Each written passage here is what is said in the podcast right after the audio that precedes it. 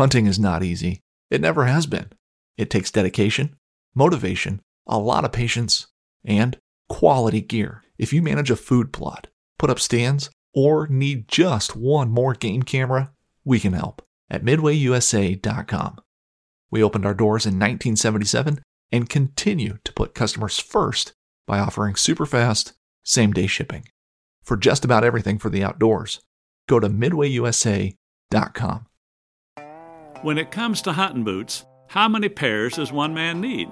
Well, how many seasons are there? Turkey season? Deer season? Duck season?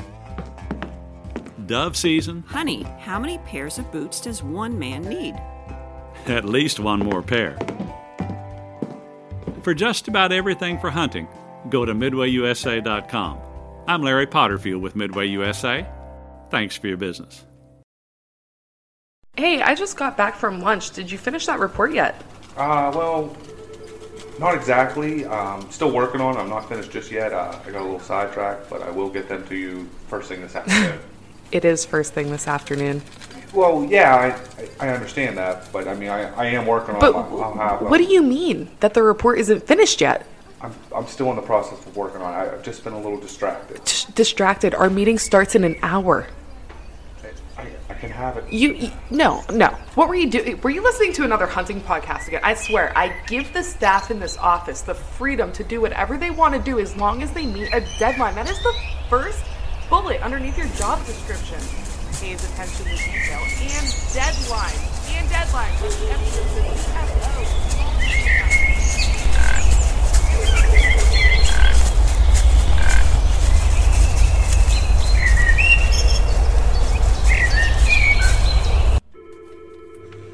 Dude, are you even listening to me right now? Welcome to episode 132 of the Whitetail Distraction Podcast. My name's Austin, and joining me in the Rack Shack, Chuck. What's up, dude? What's up? Well, hey, I'm feeling a little lonely. There's no one else for me to introduce. So, also in the Rack Shack with me's Austin. What's up? What's up, buddy?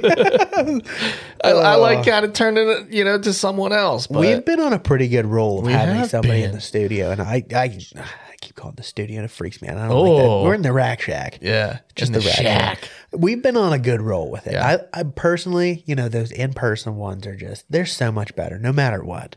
I agree. But that's not to take away from this episode because this is actually a, a banger of an episode this as is a banger of an episode, man. He's another like almost great white buffalo that we've Yeah. had recently. You know, just it's it's always been like either a scheduling thing or Mm-hmm. like, oh, we'll do this and then. I'm stoked that he's on. Yeah, with Stoked. one, this was always like one of the things where, hey man, you're good to come, and he was like, We'd yeah, love to we're have gonna come on, Yeah, Yup. absolutely. and then we'd never schedule.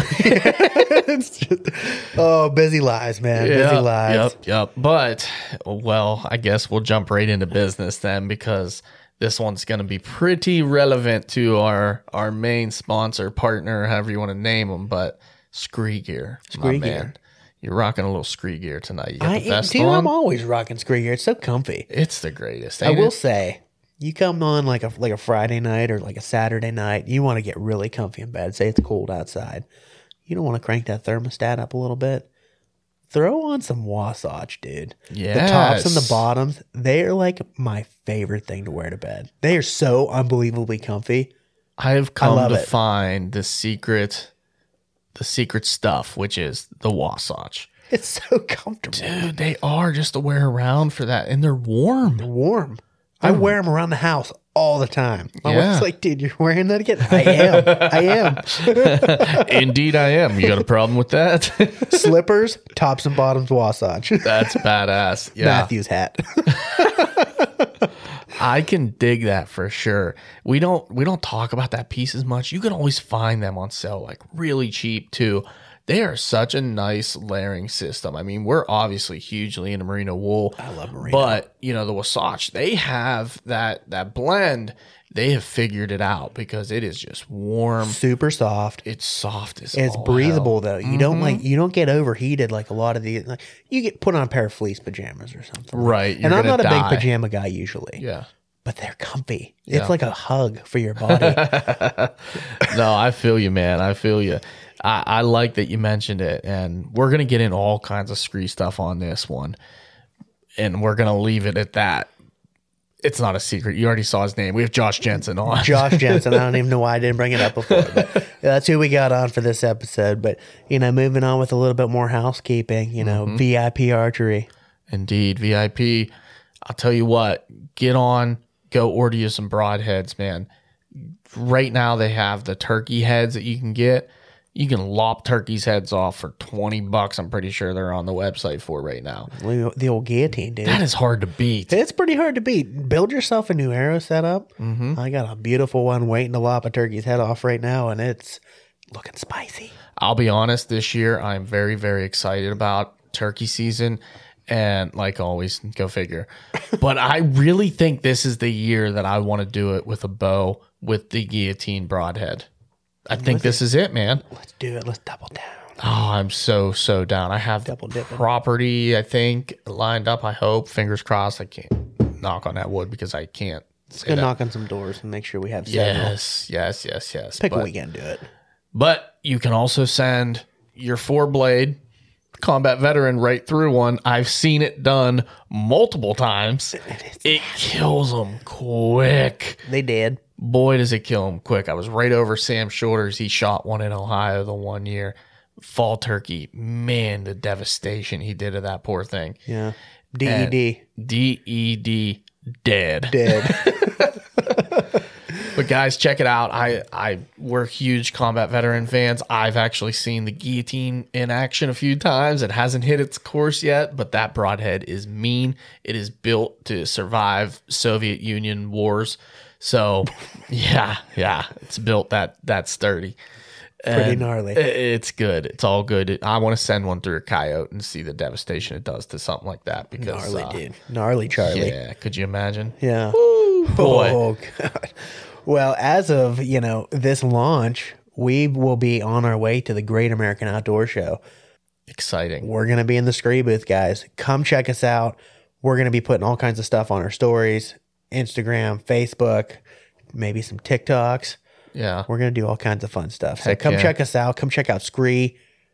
It's going be wild. I, I don't think the booth number is even relevant there because it's so big and it's it's like 44 34 something along those lines we'll figure it out real quick here but i know we're not in the main archery hall we're going to be in either like the whatever they're going to call it this year outdoor living or you know it's one of those little accessory uh, rooms 4322. I was close. 4322. So look it up on the map. You'll see SKRE. Boom. Big block there. We're going to be in the same room as some pretty notable other uh, companies as well, like Latitude. Timber Trail e-bikes. Yeah, there's going to be some some fun stuff. I Mm-hmm. So think. if you uh, guys remember our videos from last year, we actually uh, interviewed Timber Trail e-bikes. That was one of the ones that I did when Joe was with me there filming. And uh, we, we're going to have the media passes again. We hope to get around, but you know, as we're trying to help the SKRE booth, it's going to get busy. We know it's weekend. You guys are going to show up. You're going to hopefully come out, hang out, talk to us. But you know, we're going to try to escape and at least give you some content of what's going on. we're we're gonna try and grind, guys. We're gonna we're gonna put in some work for SKRE, and then I think after hours we're gonna be recording some podcasts. So Yeah, it's gonna be good. It's gonna be a lot of fun. So we hope to see you guys out there. Come check us out. We'll uh, you know be putting everything out on social media, so it'll it'll be good. If I don't forget them this year, I'll have stickers with me. I forgot them last year. My apologies, but I should have some stickers left over. So come he- come check us out, and uh, I might be handing out some uh, whitetail distraction stickers out of my pocket or some out of my SKRE pocket. Out of my SKRE pocket. very Heck fun, yeah, man! Very fun. Well, I'm excited to get into this one with Josh, and uh, this is a fun one, boys and girls. I'm telling you right now, this is this is fun. We we got a lot of good talk, and at the end, we sneak in that SKRE talk. So make sure you listen till the end. A lot of fun stuff to come, guys. New stuff to come, new line, new items. Ooh, Oh boy. Here he is. I'm excited. All right, guys and gals, we are back with episode 132. We have yet again a phenomenal guest for you. A guy that we've been trying to corner down. Is this is kind of the theme as of late. We are getting a lot of people that we've wanted to get on for a while, and we're finally getting them in. We have Josh Jensen from SKRE. And Josh, let me tell you, man, I am so excited to hear about everything we're going to get into today, but we need to know how the heck you're doing over there. Uh, doing well, and congrats on 132. That's impressive. Thank you. Really Appreciate impressive. Yeah. We've been No, at it I for a while, man, but I, I Yeah. appreciate that. I am I am doing good. I am actually here in southern Utah. I know it's not whitetail country by any means. We're we're in the heart of mule deer, but uh, we uh, typically, you know, weather-wise, it's it's pretty warm. But this time of year, we woke up to some snow and and uh, it melted within an hour. But it's it's been good. We're we're doing good. yeah. Now, are you more of a cold weather guy or do you prefer the warmth? Oh, I, I like the warmth. I, I grew up in the snow. I mean, I grew you? up in, I remember the coldest morning I ever had. Um, it was 100 or it was negative 22 degrees. And we used to have to walk to the bus stop. It was about three blocks away. And I remember, still remember that walk and how cold it was that morning. So I think that's the coldest I've ever been. Oh man! As soon as you said three, I swore you were going to say three miles uphill both ways. That is I tell my I tell my kids that all the time, but yeah, yeah, as you should. yeah. I yeah. will say, I mean, pretty much we were on that cusp of when it was negative 22, most likely somewhere in the school a line would break and that's what would cancel school. But typically we still went to school. Today they just cancel it. It gets too cold, they just shut it down. it's insane. Well, yeah. I mean, even here when it's like not even negative, it's like, oh, there's a little skiff of snow. We better shut down. I'm like, well, my kids have. I don't think they've been a full week to school this whole year, Wow. and you're giving them another day off. It's it's different different world than what I grew up in. It sure is, man. It's funny because now you get like they cancel school when they even hear of a storm coming, and then it might not even snow, and school still canceled. I think that just happened like last week. Oh, it definitely did. I, man, I, for us, we would get pounded on, and I can remember waking up early in the morning, and turning on the news, mm-hmm. and watching the little thing at the bottom, all the school cancellations, and like you would see it, you'd be like, "Oh, Nishanik, okay," and then you'd have to go get your mom, and she'd have to sit there and watch all of them go across until you saw the one to know that we weren't even going to school. And then it would be a two hour delay, and you're like, dang it, just cancel. Right, oh, yeah. yeah. But you know, I'm glad I'm glad that we kind of grew up in that era because it, it's it definitely, you know, it makes a difference in in who you're raised by and whatnot, but still it kind of toughens you up, right? Oh, it, diff, totally different era. I mean, it's my kids were like amazed that you didn't have cell phones when you grew up. It's like, yeah. no, I, I didn't have a cell phone until I was 20 years old. Oh, how did you talk to people? I was like, well, you, you have to talk face to face with people. Oh, that's scary. It's like, oh man, our our rising generation is doomed. Yeah. Oh, that's awesome. Well, Josh, let's take it back just a little bit. I want you to kind of introduce yourself a little bit, kind of how you come up in the outdoors and, and your early ages and, and just what you were into. I know you said you weren't really whitetail country, but I want to hear a little bit about like the muleys and everything else too. Yeah, so I grew up. I've I've hunted my whole life. I've, I've the style of hunting has changed for me as I've gotten older. As a kid, it was it was all about tradition. It was, you know, all about. I, I, I hunted with a rifle my entire life, um, but it would be literally the day before the deer hunt starts. My dad would wake us up and take us to the same place every year, year after year. No scouting, nothing. It was just you start hiking the same mountain range and hopefully come across something.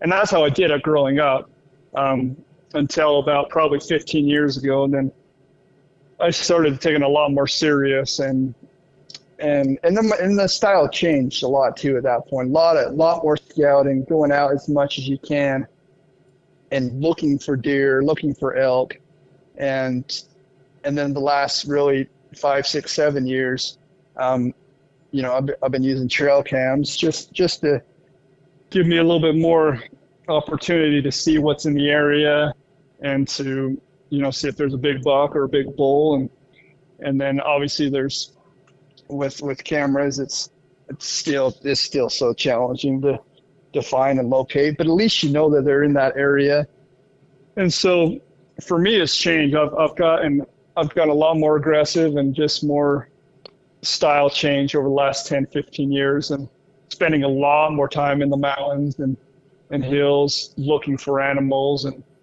which makes you know it being married and having kids. It's sometimes challenging and costs a lot more money to do that, but.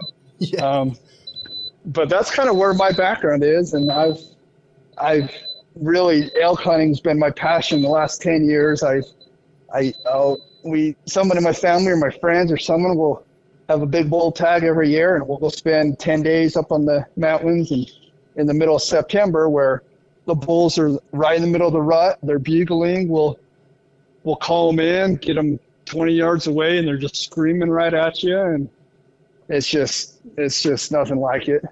So Oh man, that is uh that's pretty awesome. We have like a little bit of like an underwhelming elk herd here in Pennsylvania, and like we get we get a rut, but it is nothing like being out west and hearing that. Like it's it's totally different. Like we have a, like one mountain range essentially that our elk herd is on, and then you go. I mean, as soon as you hit out west, I mean, whether it's Wyoming or Colorado or Idaho or Utah, I mean, it's just a whole new animal. I can't even fathom being in that every year like you are. I think I would be just as ate up as you are. It is. It's. I mean, my memories of this is just, you know, uh, a few years ago we went back into this area. It's it was probably about six six miles back, um, and you can't. It's it's not motorized. You have to hike in there, and those bulls will sit in those canyons and bugle all day long. And if you get five or six bulls in a canyon, they just scream it back and forth to each other, and you get in the middle of that, and it's just it's intense. It's nothing like it. That's got to be a really good time too to really just kind of go out. Like even if you didn't have a tag, go out and just learn and really listen to those bugles and kind of like you know learn the vocalization, whether they're challenging or what. I mean, that's just got to be something to see. Oh, it is. Yeah, it really is, and it's fun just watching the the film and just to just to learn and, and then practice too a little bit. I mean, you don't want to be too vocal at that time, but it's it's it's fun to when you when you know cow call and, and they respond and then you see them 800 yards away and then you cow calling and 10 minutes later they're literally 30 yards away from you. It's it's pretty cool feeling. Man, I feel like what elk is for you guys is like what we get as a turkey season and it's not fair right it's not fair we get to chase around you know birds that gobble loud and do kind of the same stuff you're talking about but maximize that multiply it by 8000 and then you have your elk season out there i mean that is just oh, something Right. i'm envious of Uh, it's it's something that's on the list and has to happen bef- you know in the next couple years It just has to Oh yeah, Eh, yeah. Everybody should experience it. So. Definitely. Do you ever get to do any turkey hunting yourself, there, Josh? So it's been kind of interesting. It's we've had more turkeys. Uh, just I think the population's grown a lot over, the last five ten years here. But growing up, no, I didn't turkey hunt at all. I I've done it a few times the last few years, but it's just never been as big as is what you guys have where you're at in, in the South and Midwest. But but it's starting to gain a lot of popularity um, Mhm. out here in the Western states as well. Definitely. Yeah. Now utah i'm guessing that would probably be is that rio's or merriam's or Um, across Um, you- yeah, that I, I think it's Rio's, but Okay. I, I, I'm not. I'm not the Wrong guy. He's an, one. he's an elk hunter, bud. yeah what kind of elk you got now no, I get it. deer. that was that was more of a myself kind of question, an internal question, I guess. Just thinking about it, it you're kind of in that area where it could be either. Yeah. I guess, but I have to do a little research on that. Then, I mean, Yeah. if Utah's got turkeys, I'm in. I know that I think they have both the Rios and Merriam, but Yeah. I you have to have to do some research on that one. You A just haven't been bitten by the bug yet, huh? Mm-hmm. Well, I, we have we have plans this year to go out um, and and do some turkey hunting. For Good. sure. Good. I mean, I guess it's you know, like I said, I kind of compared it to elk hunting. When you have elk hunting, that's basically turkey hunting on a much larger scale, right? It's very similar. But like we can't do that here every year in Pennsylvania. You you're lucky if you draw an elk tag once in your entire lifetime. You know, you've Right. basically won the lottery to hunt elk in Pennsylvania. So, you know, turkey's kind of our alternative here because it's the more affordable option and more realistic option because there's really not a good elk option anywhere close to where you know Pennsylvania is per se. But uh, I mean, it's definitely something that I, I'm intrigued by. I mean, I, I'd like to hear, I guess, a little more even into. Uh, I, I'm guessing you went on a hunt, like you said, this year, uh, maybe for mule deer or elk. Uh, did you get out much, or how'd that go? Yeah, yeah. I mean, I actually spent a lot of time mule deer hunting, and a lot of it was with uh, with with a couple of my my buddies and brother-in-law, and and didn't kill a didn't kill a mule deer, but my hat, but I had a I had my brother-in-law who had a bull elk tag, and we spent the first nine days chasing bulls and then I had to get back to work, and then he ended up killing a bull the the day after I left. But uh, but we had the, the year before. I'll tell you a quick story. The year before, two years ago, my one of my one of my friends' uh, dad drew a tag, and I said, "Oh, I'll take you. Or I'll go out there with you and help you guys out." And so, the same area where I killed a bull about five years ago. So basically, the day starts like this: you get up at three o'clock, you drive to an area about two miles away from camp, and then you start hiking. And we hike about four or five miles back in, and you try to get to a spot before the sun's up. And along the way, you hear bulls bugling, and just try to locate. Well, we spent that morning just glassing lots of lots of decent bulls, but nothing we wanted to go after. Um, so we wanted to try a different area, but the challenge after you've already hiked five miles is you have then at that point get up on top of this ridge, which is about we we we clocked it about 2,200 feet in elevation. So we got on top. It took us a couple hours to get on top, and that evening we saw a really good bull down off the other side. Mm-hmm. And I didn't have the tag, so I'm thinking to myself, dude, don't go down there because you have to go down, then you have to come back up another 2,200 feet, and then you're six miles back from camp. Right. And so, of course, he went down there, ended up shooting the bull. And I mean, it was a good bull. I don't blame him for going after it, but we had a, fortunately, had horses. We were, able to- we were able to pack that thing out. But we got back to camp at four o'clock that morning after spending basically 24 straight hours just chasing bulls all day long. And that was, I think we had about 15 miles uh, of hiking and 2,200 feet elevation change one way, then back down the other side, and then back up that way, and then back down. And so it was, Oh man, I I was ready to die. It was the intense hunt I've ever been on. that is so. and then you and then you, and then you tell yourself, why, why in the heck do you do that? And then next year, go right back into it. And so,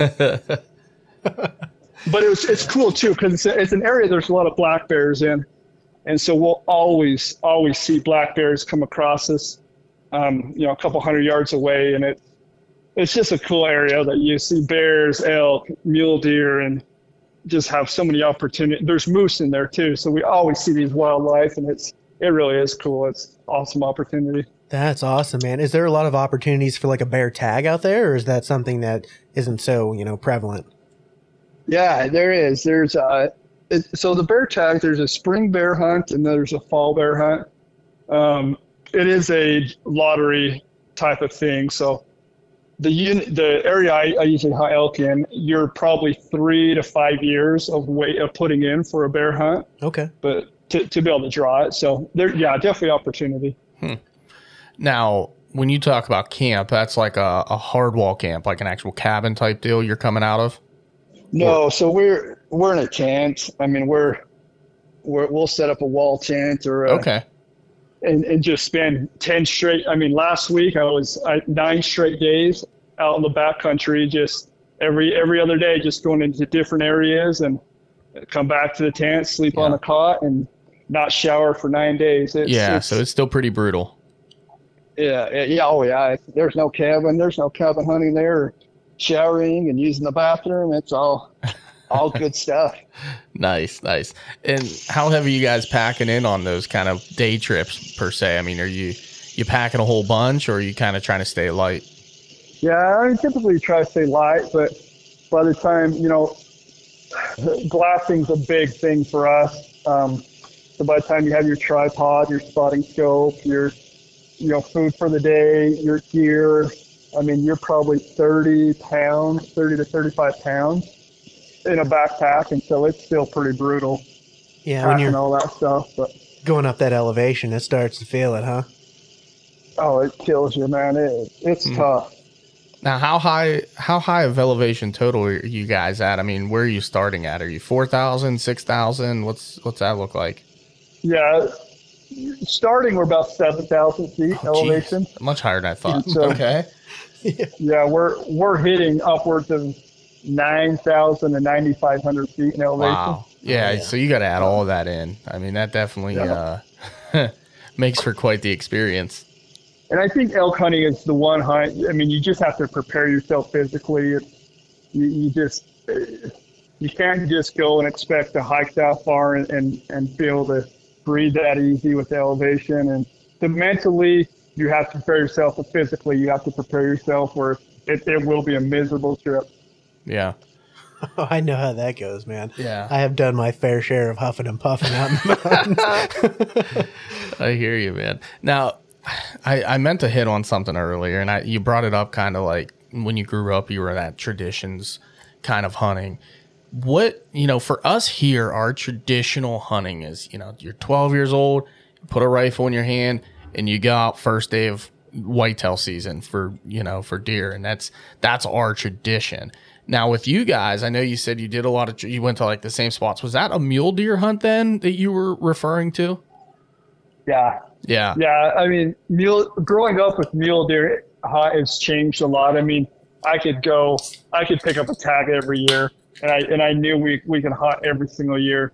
Um, where now is it, it's a lottery system as well, and if I can hunt deer every other year, every third year, it, it's pretty lucky. It, it's so a lot of it's changed too, and not for the not necessarily for the a bad thing. It, as long as they're managing the deer herds correctly, I don't mind not hunting every year. I, I can find tags, other tags, and other opportunities to hunt.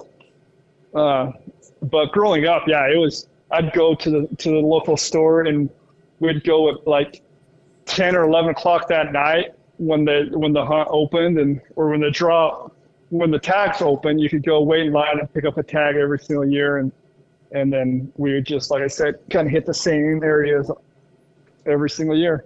Was that like a waited out till midnight kind of thing? Yeah, it went, yeah. It's just it would open at a certain time, ah, Okay. and you go sit in line like the Black Friday Yeah. shopping thing that people do, and That's and I remember cool, just dude. wait and fill out the get the licenses. So I like that. That's yeah, that's really cool. So you have a draw for residents to get a deer tag, huh? yeah, That's That is wild. wild. Have you look? So that being said, have you seen like the quality of the animal increase, or has it just kind of been like a like a trickle, or has it been something significant? uh, you know, for mule deer, it, it's it's so interesting because we also have limited entry units Okay. here in Utah. So we'll have a general unit where it's still a draw, but you'll have to wait every one, two years. And, you know, we'll see anywhere from 140 to 180 inch mule deer. And then, and, and a lot of that's based upon how many tags they get out. Cause you could have hunters come in in, a, in an early snow and it pushes all of that deer out of the high country down into the lower hills and, and essentially wipe out a lot of a lot of the bucks that year. And then you have to wait two, three, four years before that herd population, you know, gets back to the buck to doe ratio. Um, so so it can affect definitely how many tags they get. If it's an early, if early storms can affect a lot of that as well. So So you could get then- unlucky then and draw on one of them down years and just never see the quality buck you're after. The last couple years I've hunted deer has been tough. It's just Wow. we've we've spent a lot of time looking for just even a decent buck that you know I can have my kids go with me and shoot something, and it's yeah, it's been challenging. But then, but then in this in the same respect, man, it's there's another unit here that has probably the best mule deer in the United States right now too. It's Okay. it's it's a limited entry unit, which means it's going to take you 20 to 25 years to draw, but they've had giant bucks every year killed, like anywhere from the 230 to 260 inch mule deer taken, and they're giants. And it's just this this unit just is producing high quality giant mule deer, and it's it's an awesome. Yeah, it's only two and a half hours away from me. It's just Wow. it's frustrating because I'll never draw it because 25 years from now, I, I probably won't even be hunting. So hmm. Oh man.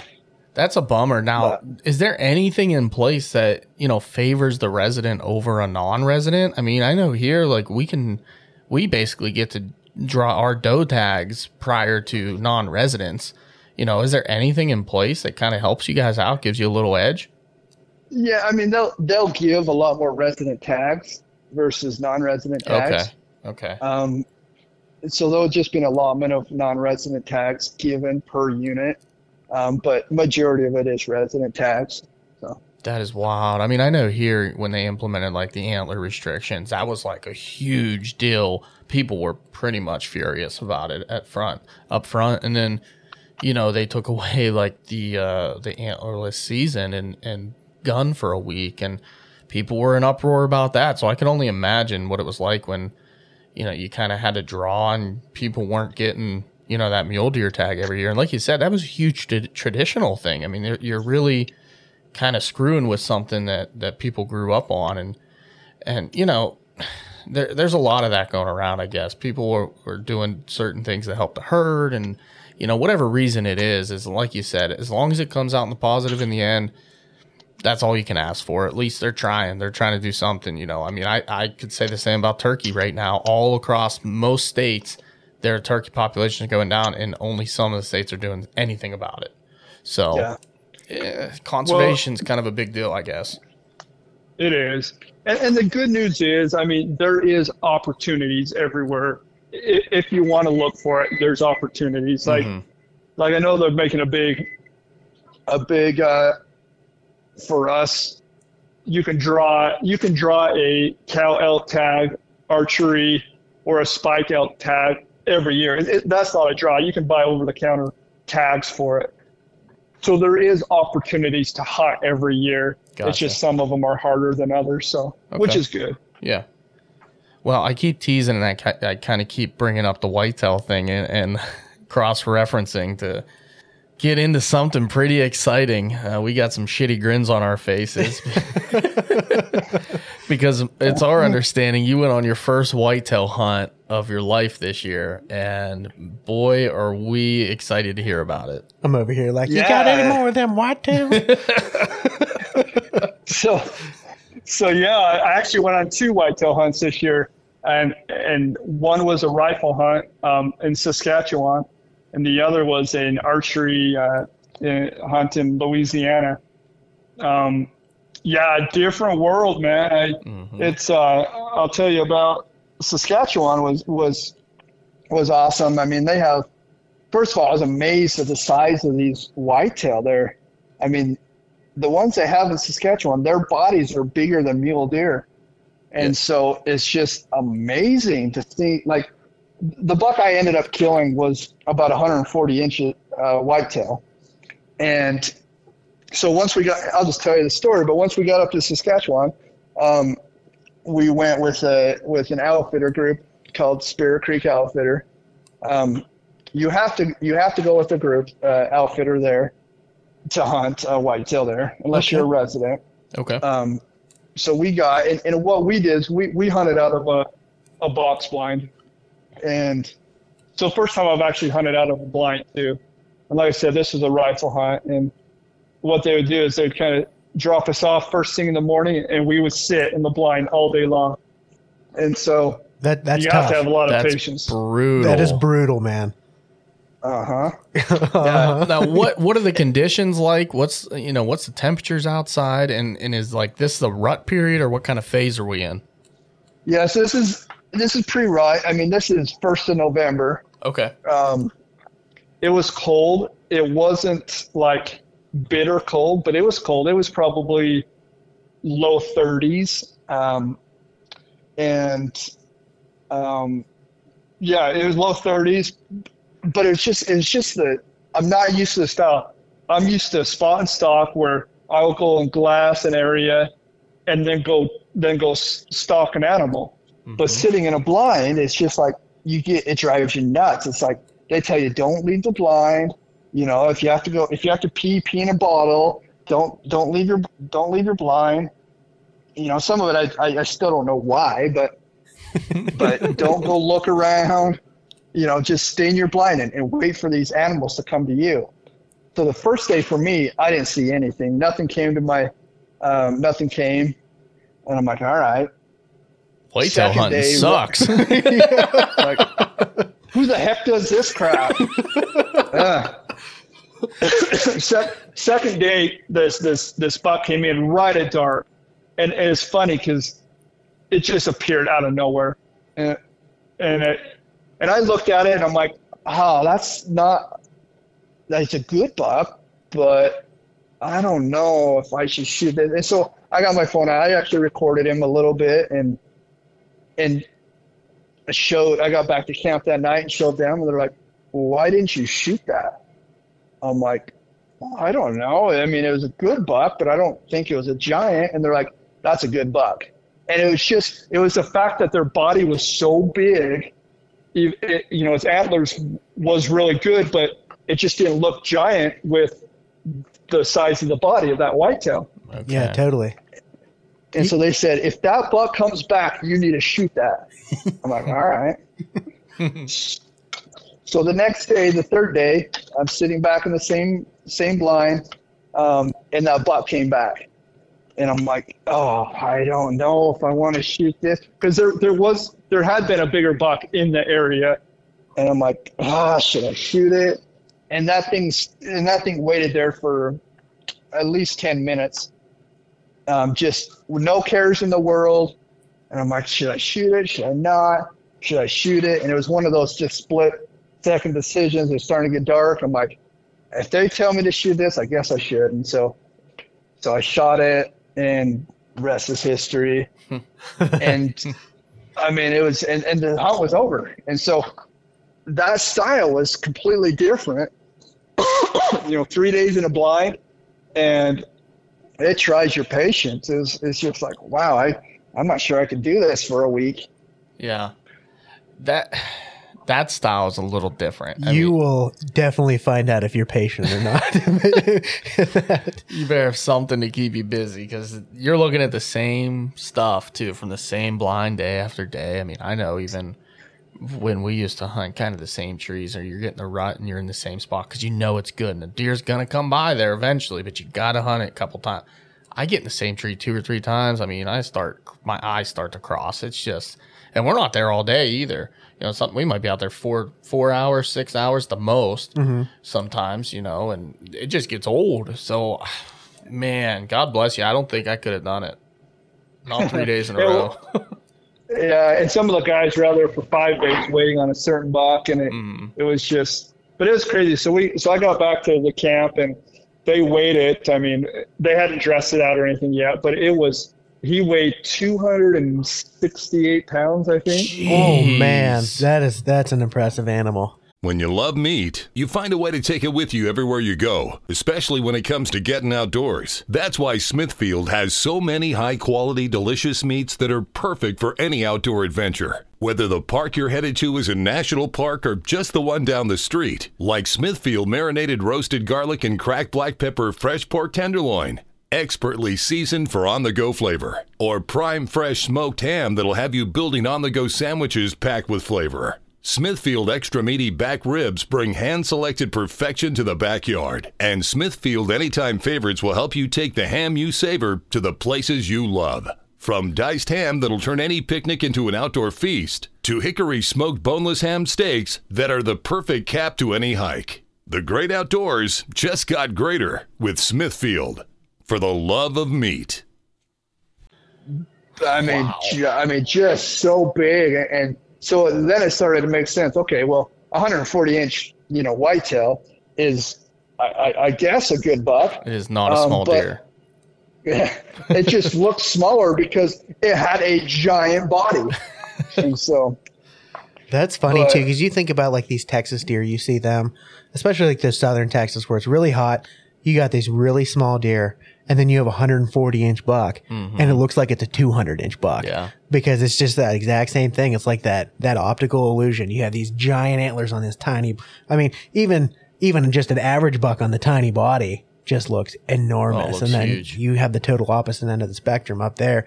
Giant body, big antlers look tiny. I mean, that's Mm-hmm. it's just crazy. yeah, yeah. So that was that was the Saskatchewan hunt. That I mean, it really was a blast. It was. Then I spent the next couple days, and we we kind of drove around the camp where we were at, and we'd see we'd see whitetail out in the fields e- every day, and and be able to just kind of just see that experience and and uh, you know see see what was up there, and it was it was such a cool cool experience. I'd definitely do that one again. I couldn't even imagine my So- first whitetail hunt ever being a Saskatchewan hunt. I mean, that is almost like a dream hunt. That's a in lot of people's dreams going up there. Yeah. That real dark antlers, you know, big, big, burly bodies. Typically, pretty rough conditions. You know, for you to say low thirties for up there, that's pretty mild. When when you think of It that, you think of the the you know beard sickles and stuff. Mm-hmm. Yeah, yeah. But man, well, and what's, good on you. what's funny, yeah, what's funny is we left uh, on a Saturday, uh, Saturday, early morning Saturday. It started snowing as we left, and it and they said it snowed three straight days and had, I, I think they said they had close to two feet of snow by the time it stopped snowing. So That's- so we kind of missed that opportunity. I, I think that may have pushed some different deer in, but but yeah, it's it's all about the timing there for sure. That would have been uh that would have got interesting quick, to put it lightly. But you would have been very thankful for your blind at that point, I would say. And and I think Yeah. that's why they do it up there mostly because, like you said, I mean, one, it's nice not to have people bumping around through the woods. They, you know, kind of with whitetail, they're a little squirrely. You got other people on your property, I'm sure, hunting at this outfitter as well. It, it- that that's kind of what plays into why they said, you know, kind of stick to your blind. It's kind of so thick up there, you can't really do like spot and stalking. Right. I, I would imagine. I mean, I've never been to Saskatchewan, but From what I've seen. from what I've seen on video, you're right, Austin. I would agree with you 100%. Well, they, insane. they told us that too. They said, listen, I mean, I, I know after you shoot a deer, you're tempted to go chase it through the bush. Mm-hmm. he said, please call us because we've had people go chase these deer and they get lost because Yeah. I'm used to mountains. There's no mount, there's no like real mountains, but it is super thick timber and it's easy to get lost. And so I do think that is definitely a part of it. It all makes sense. Now, to reference body size for you, Josh, uh, like for our deer here, an average deer, man, you, you see it all the time. People misjudge deer's weight, but I know we've never, but maybe once put one on the scale that it's topped 200 pounds. Typically, a big, big buck, it's, you know, 160 to 180s, high 180s.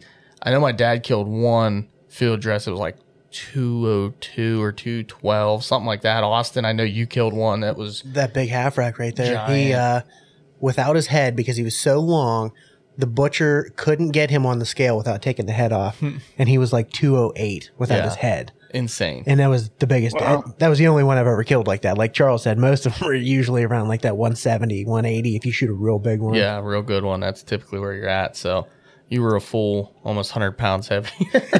That's impressive. it's a lot of animal, man. A lot of animal. Well, well, and it's just, I mean, w- so we, we, uh, they butchered it for us. We took it all back and man, I've enjoyed eating that whitetail. It's it's good eating too. It's it was it's been awesome. Sure is, man. Now, how were the deer in Louisiana looking after that in comparison? Yeah.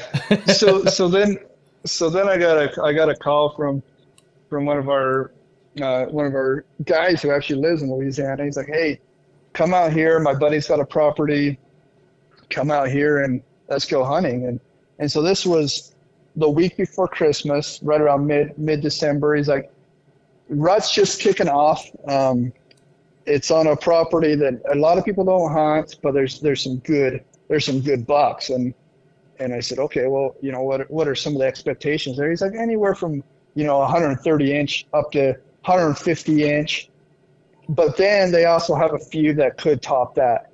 Hmm. And you know they they sent some trail cam pictures of some deer that were were awesome, and I was like, got got us all excited, and like, all right. But but it was you know so once again this style this style this was a, a an archery uh, bow hunt, um, which for me I've just started getting into bow hunting. It you know last three or four years is kind of the first I've got, I've taken it really serious, but this would you know the hunting from a tree stand is something I've never done before. Oh, And, You know I don't I don't do this out west, and so it's just it was completely you know new thing for me, and so that whole ride out to, to deer camp was just loaded with questions. Well, well, what should I do with this? I mean, how high up are we? Um, you know, how, how do we get up there? How do I judge? And, you know, and they're like, they're like, Josh, just, just quit talking. You'll see. I can't answer that. You just got to experience it. I'm like, all right. But it was funny because I, we flew into New Orleans and, and they picked us up at the airport and took us out to, to northern end of the northwest part of Louisiana. And, you know, we stopped at a gas station to, to fill up and I go into the gas station and they have this whole like just food buffet in the in the gas station. And I'm Really? like, what what is this? And like, yeah, welcome to Louisiana. We have we have food buffets and all this other stuff right in the gas stations. And I'm like, all right, I can dig this. This is pretty cool. okay.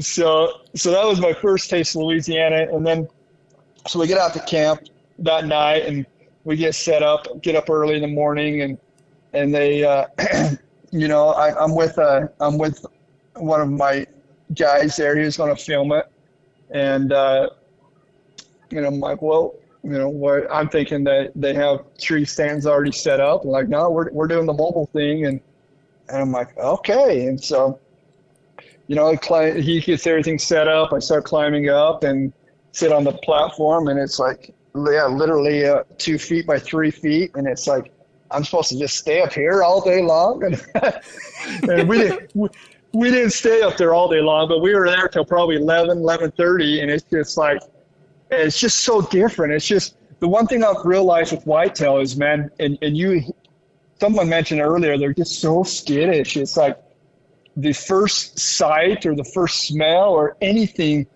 they're always looking at and they're gone like that. Where where mule deer, they'll they're curious. They want to see what there is. If you do scare them, they'll trot off 30 yards and turn around and look back at you. And and I've noticed whitetail, they're just the first sense of danger, they are gone and they're not coming back. And so that was an interesting uh, difference I've noticed between the two. Yeah, their first instinct to survival So- is flight, no doubt. They're just gone. Yeah. So so we spent four days. Um, I was with another guy here at SKRE, and, and he ended up killing a, a buck. And but my second day was was was super was super fun. I mean, up in the tree we had I had three different bucks come, and two of them were chasing does, and so they came. I mean, they they I didn't get anything closer than 47 yards. Uh, so I was I was class I was I was uh, making sh- trying to see where they came and and just sh- shooting lanes, man. It's like. Ah, if I if I had my rifle, I'd kill these things easy. All But- day, but, but 47 yards is a poke in the timber. Yeah. Oh, I know. And it's like, but it just never would line up. I'd have my lanes, but they just wouldn't come into lanes and, and, and they wouldn't stop and they just kept chasing the does. And, I mean, it was wild. It was fun to watch, but just never never presented an opportunity for me to to uh, actually shoot anything. But but it was fun. Saw a lot of deer. Um, uh, the place we were at, actually in Louisiana, had had the biggest per capita black bears in Louisiana at at their place where they hunt, and so we ended up seeing I think six black bears during that hunt. That's Um, pretty wild, man. You just can't get away from them, huh? Uh, I I did track black bears, but but they would come. And the guy I was with, he was funny. He he was scared to death of black bears, and I'm like, ah, that would be cool if one came up, started climbing up the tree, and he's like, no, I, if that happens, I will I will leave you up there, and I'm I'm running. I'm like, good luck with that, man. But Oh man, that is wild. Just just a different experience just from what I'm used to. Just it's all about patience. It's about sitting mm-hmm. and and and making sure the wind's in the right direction, making sure that you don't move and and those deer have to come to you as opposed to what I'm used to with I'm I'm trying to spot them and then I stalk on them. And so it's just it's it's a lot more patience with whitetail hunting is what I learned. Definitely. It's more like that game. You're you're constantly trying to like pick all of the variables and use them to your advantage, but at the same time, like he's doing the exact same thing. So it's this cat and mouse game, and I think that's kind of what really gets me about it the most. You know, just trying to stay mobile and just really pick a piece apart and just try and figure out how he's using it to just beat him. And it's it's so much fun, man. It keeps me up at night sometimes.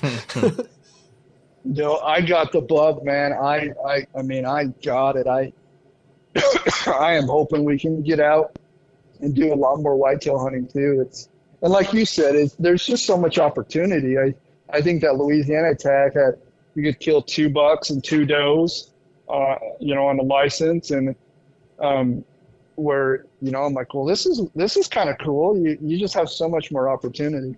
Yeah. So That's pretty cool, man. Now, what they do? They put you in a climber, like a climbing stand. You just had to hump up the tree. Yeah, well, so they had those mobile sticks that they you Okay. just they You wrap, wrap on the around the trunk. Sweet. Yeah, and and so he would my guy the guy I was with he would set it all up and then and then he would be in a saddle behind me just filming the whole thing and, then I would sit in the stand. But um, Heck yeah. yeah, it was cool. Did The the, other- saddle interest the you at all? Heck no, not yet. I, I was trying to I was trying to get over just a tree stand. I height, I'm not a big fan of heights. Yeah. Yeah. And so I had to I had to train myself. Just just don't really look straight down. Just look out, and you'll be okay. And so See, the funny thing about that Yeah. is when you go, when you do go to a saddle, it's almost taking that fear of heights away because you're always, you know, kind of attached. You're always tethered and kind of putting your weight into that tether. It's it sounds weird because you're leaning away from the tree, but I know guys that are afraid of heights and they like the saddle better than a tree stand because you're not, you know, using your own ability to kind of stay on a platform. You're not tippy. Right, right. You're you're not, you know, standing there. and, Hey, if I fall off, yeah, I have. I'm tethered on. I will get caught, but then I'm hanging there. You know, where a saddle, you're always attached. You always have kind of tension. And I'll tell you, when I went from a saddle back to uh, a stand, the first time when I first was kind of messing back and forth, that time on the stand was the most like the scariest moment of my life because I, I was just hugging the tree the whole time, you know, and it's something weird about facing the tree as opposed to facing away from the tree, kind of that feeling you get. It's weird, man, but I'm, I'm telling you, hmm. you might you might like it. You might be interested. I think we could sway you that way anyhow, but yeah, well, maybe we'll have to try it try it this year. Yeah, and that's what the guy I was with said too. He's like, I said, "S- so you, I mean, have you ever had any close incidents of falling out of these stands? And he's like, no, it's just you got to trust your equipment. If you mm-hmm. trust it, you'll be fine. yeah, So that's so Anyway. cool. Did they let you do any like calling sequence, any rattling, grunting, anything like that? No, we didn't do any of that. I think they were just trying to get me just used to being up in that tree stand and, Yeah. and not freaking out and just just having some deer come up on me. That's So, awesome. I Did you get to see you, a lot of animals? We- Uh, I actually saw a lot of deer. Yeah, I saw. I mean, I, here's the interesting thing about this too, and it's something I I hadn't realized. A lot of does, And actually, I've had a lot of does come in like within 20, 30 yards of me that I could have shot. But, but, and, they, and these guys didn't quite understand. They're like, well, you, you should have shot a doe. And I'm like, growing up out here, you know, shooting does are kind of like not frowned upon, but just like people don't do that. Mm-hmm. Um, you know, but then again, as a lot of people, you know, talking to, to these guys I was with, they're like, man, we, you know, we kill four or five, you know, deer uh, a season because that's our, that we eat the meat. We eat a lot of this meat. And so, um, so yeah, we'll kill bucks, but we'll kill does too for the meat. And, and we do that too with mule deer, but, but people just don't really get excited over does. And so I asked him, I said, so why, why is it you guys, you know, put so much emphasis on these old, old does and, and like almost like a, a reward or, or, you know, you get more, sometimes more excited killing an old doe than you do a buck. And, and they're like, it goes back to that whole skittish thing, man. If these, these deer, these older deer who live forever, I mean, they're smart. They, it, it's, it's almost like you have to be more skilled and more, you know, to kill these older, especially does, because they're so skittish. And so, yeah, it's more rewarding because you typically don't get that opportunity to kill these older does. And so, yeah, if you get the chance, it's it is kind of a, a rewarding thing to do. And so, I thought that was kind of interesting. Yeah, I will tell you what we've said on here um, many, many times. If you can kill an old mature doe consistently, you can kill anything. They are probably the hardest thing to kill in the woods consistently. And the main reason for that, in my opinion, is that they are always looking out for not only themselves, but others. I mean, they're always, always, always on edge. They're never distracted by a rut. You know, you can get you can get an old buck slipping when it's that time of the year and he gets interested. He's going to get up on his feet. He's going to start looking. Um, you know, they are slaves to their bellies, like they are, like you know, any deer is. So there's not really a big difference there. But you got to think, you know, most of the year they're going around with a couple young on their sides. They have to look out for them. They have to look out for themselves. And I'm telling you, there is nothing better in the woods at remembering what tree you were in the last time they bust you yeah, man. than an old mature doe. They will come around the corner, look right at that spot, and bust you time after time again. It is just, oh man, like you said, it is so much fun sometimes beating them because they are so good at what they do. Yeah, yeah, it's crazy, man. It's just totally different game. It Yeah. really is. It, it's it's, but it was so fun. I mean, I want to. I definitely need to get back and and do that again this year. So I I loved it. It was it was so cool. That's awesome, man. Well, congratulations first off on your first buck. Yeah, Like, man. Great buck to start off on, too. I shot a little fork horn. My spikes up there, right there. That's my first buck. Things about the six inch spikes on each side, you know. But that Yeah. that's so cool, man. That is so cool. I want to transition. We got a little bit of time left here. Uh, We got to talk SKRE, right? Uh, there's so much happening right now at SKRE. I know you guys are dropping solids. Like there's a lot going on. What is the newest update with SKRE? And I know it's show season. What do you guys got, you know, in the near future going on? Yeah, good questions. Um, as far as product, we've we uh, we've got some really cool things we're planning for this year. Um, right now, we're we're just finalizing. We're close to being done with with a, a new pair of pants, um, and what that'll be. It'll be kind of a, a hybrid between our our Uinta early season pants and our Hardscrabble pants. It'll be a, a super lightweight, stretchy pant that'll be available in you know camel patterns, but also in our solid colors, so people can wear them out. You know, out out around town, wear them to church, wear them wherever you want, and you just don't get that look of the camel wearing camel around to the market and, and all that stuff too. And so it's more of an everyday type of pant. So we're, so we're super excited about that. Um, we just launched our uh, uh, some solid options in our merino wool, uh, our 300 merino wool hoodie, which is I've, I've worn mine the last probably four days in a row. Merino wool is just absolutely amazing as far as uh, it's an antimicrobial piece. It, it doesn't hold any odor. It's soft. It's just it's warm, but then it also can cool if, if you get too hot. And so we have those in solid options as well. Um, now on our website, and so those we're super excited about that. We also have a our in our ptarmigan jacket. We have plans for a ptarmigan vest, a, a puffy vest to come out before hunting season this year. And so yes. we're super excited about that one. I know Charles is just like oh. crawling in his skin right now to get his hands on one. you have no idea. that is so exciting, man. So exciting. I'm a big vest guy. Like I am huge yeah. on vests. I'm wearing a vest the, right, right now. The hard scrabble vest, one of my favorite favorite pieces. It goes with me pretty much every hunt when weather uh, allows. But oh, I, I am so excited for that man. And uh, it's it seems like your solids too. You guys kind of landed on more consi- like the brown and the green. Is that going to yeah. be you know the trend moving forward? Just mostly the brown and the green. So along those lines, and this will get you excited too. And I forgot to tell you this earlier, but oh we do have we do have solids in those two colors coming out for that hardscrabble vest as well. That's what I'm excited for. Yeah, you can mark me yeah. down for one, definitely. Oh man. Okay, we'll, we'll we'll hold one for you when we get when we get when we have them. My man. But yeah, we we want to do more solid.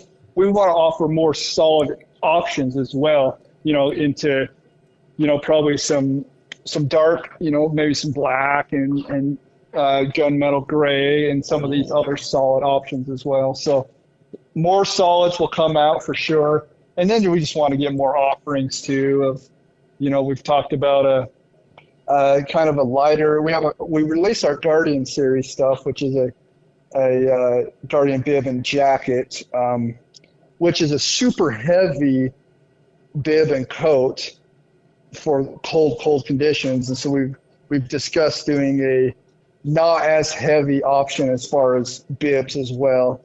Um, a little bit more mobile, not as heavy, but you can you can pack them around a little bit better, but pro- provide a lot of warmth that way.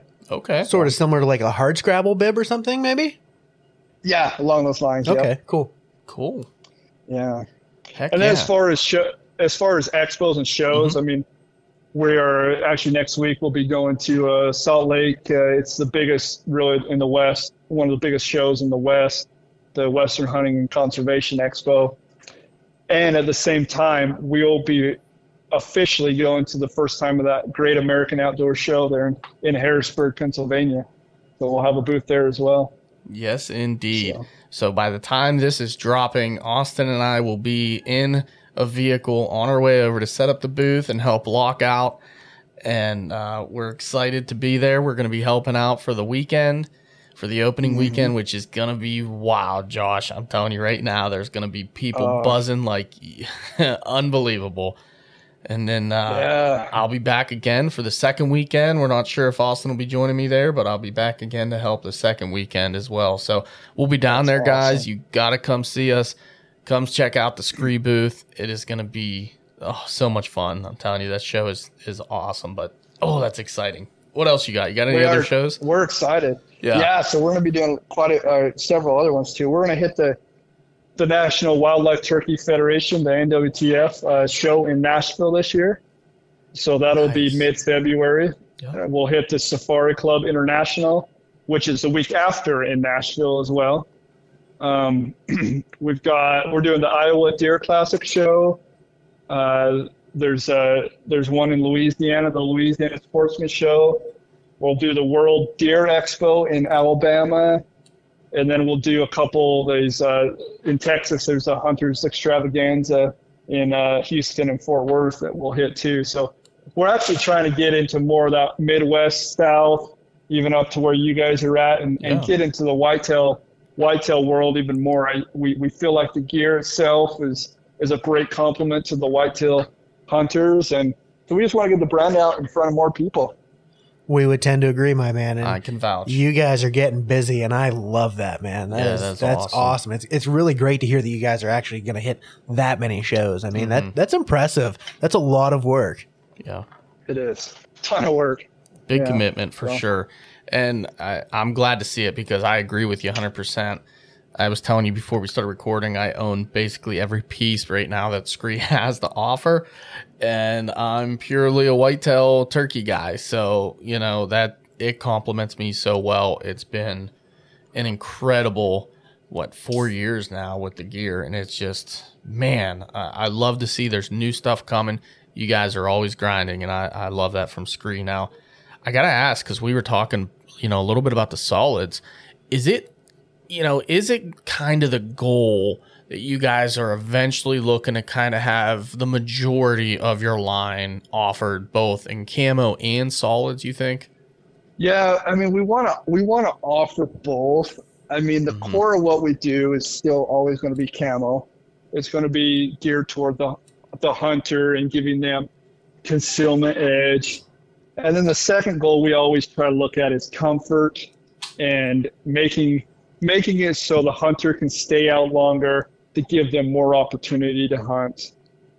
And, and then affordability is, is always the third thing that we look for is is you know once once the concealment and the comfort and the performance is there, we want to we want to provide an affordable price for the hunter, and along with our our VIP sizing and exchange, if it does, you know, you order a piece and it's not quite the right fit or size, we're paying for the shipping back and forth until you get the right size in your in your hands.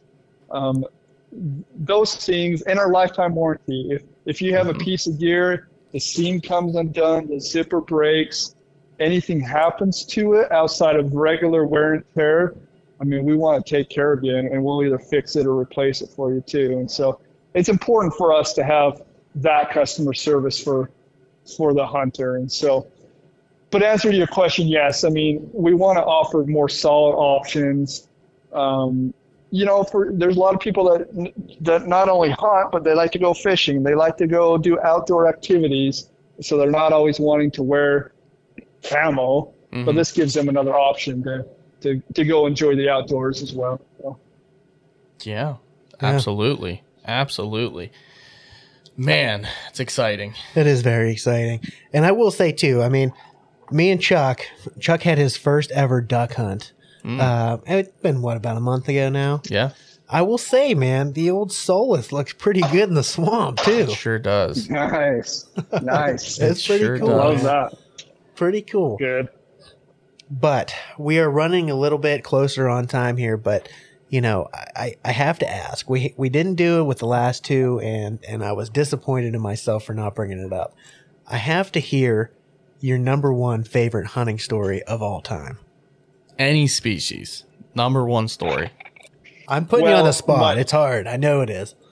No, it's actually pretty easy. I mean, for me, for me, my first bull elk that I killed is by far the memory I will always just have and cherish. I mean, so so it was same place where we, we chased that bull two years ago. Um, same type of hunt. We got up early. Now I I had been I think I was about day ten on my elk hunt, and it just mentally, physically, it just exhausts you. I mean, you're and and you got all this pressure too of like trying to find the right bull because you know that it doesn't happen very often. So you want to you want to, the right bull. You want to be able to find it. And, and we were back up in here, and I I'd missed the bull earlier that morning, and so I was already down on myself, and and I climbed up. Uh, well, we had glass, and we found this bull, the bull that I eventually eventually killed, and so we. It took us several hours to get up on top of the mountain and find him, but he had been running with 12 cows, and and just as we got over the ridge, we did you know, we located him. He had just, we must have bumped him or he must have smelled us or something, but he had pushed his cows over the next ridge. And, and just as we saw, as we crossed over, I saw him go over that next ridge. And I just thought, oh man, I, uh, he's gone. So, the, so my brother-in-law who was with me, he actually cow called, and that bull literally 10 seconds later came back over that ridge because he thought he had left one of his cows there. And he came back over the ridge and this was with a muzzle loader. And he stopped about 200 yards away from us and gave me a, an opportunity to shoot, and so I shot him, and and and killed him. And this was about three o'clock in the afternoon, and by the time we had called, uh, called my uh, other brother-in-law to bring the horses up there, it was probably ten o'clock at night, and it just started raining.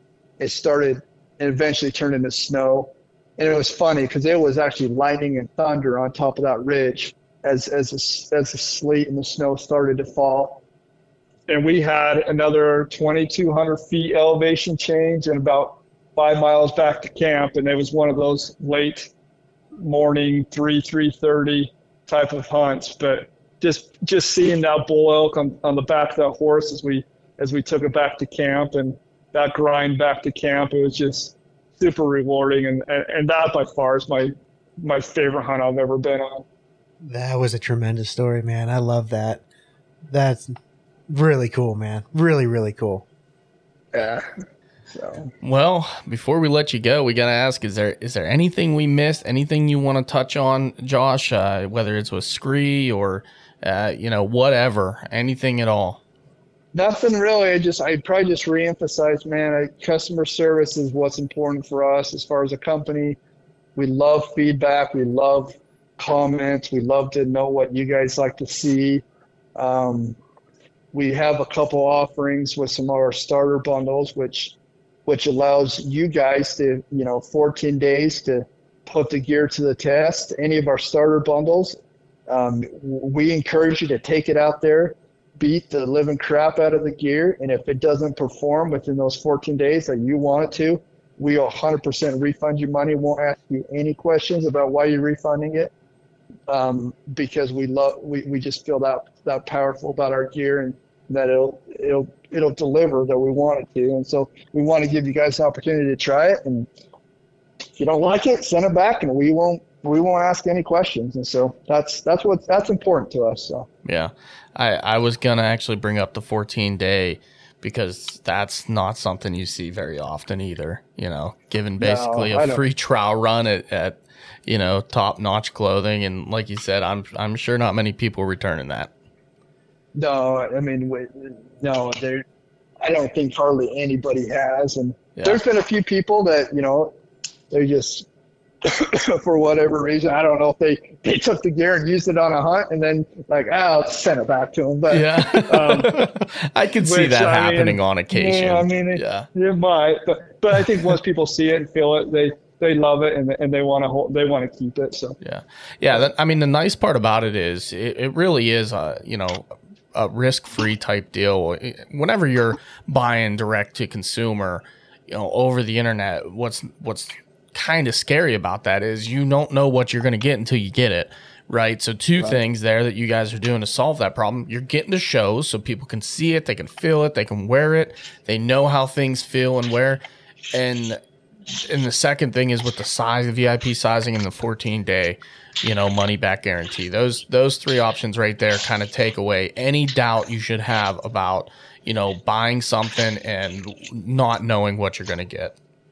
right, yep, exactly. So- so. Well, excellent, man. Why don't you uh why don't you give a good shout out where everybody can find SKRE, or they can find social media, you know, all the good stuff. Yeah, uh, just uh, skregear.com is our website.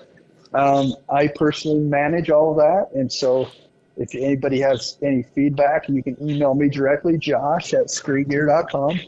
Um, feel free to, you know, if you're not a web person and you just want to call and talk about sizing and what gear you, you think you need or want for this particular hunt or area or, or weather, call us too. We got guys that are that want to talk it and uh, are hunters and, and know the gear. And so whatever your preference is, is we, we want to be there and available for you guys.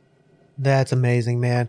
Well, Josh, thank you so much for coming on, taking time out of your night and, you know, telling us some great stories and giving us some, you know, awesome new stuff coming from SKRE. We we just we really appreciate it, man.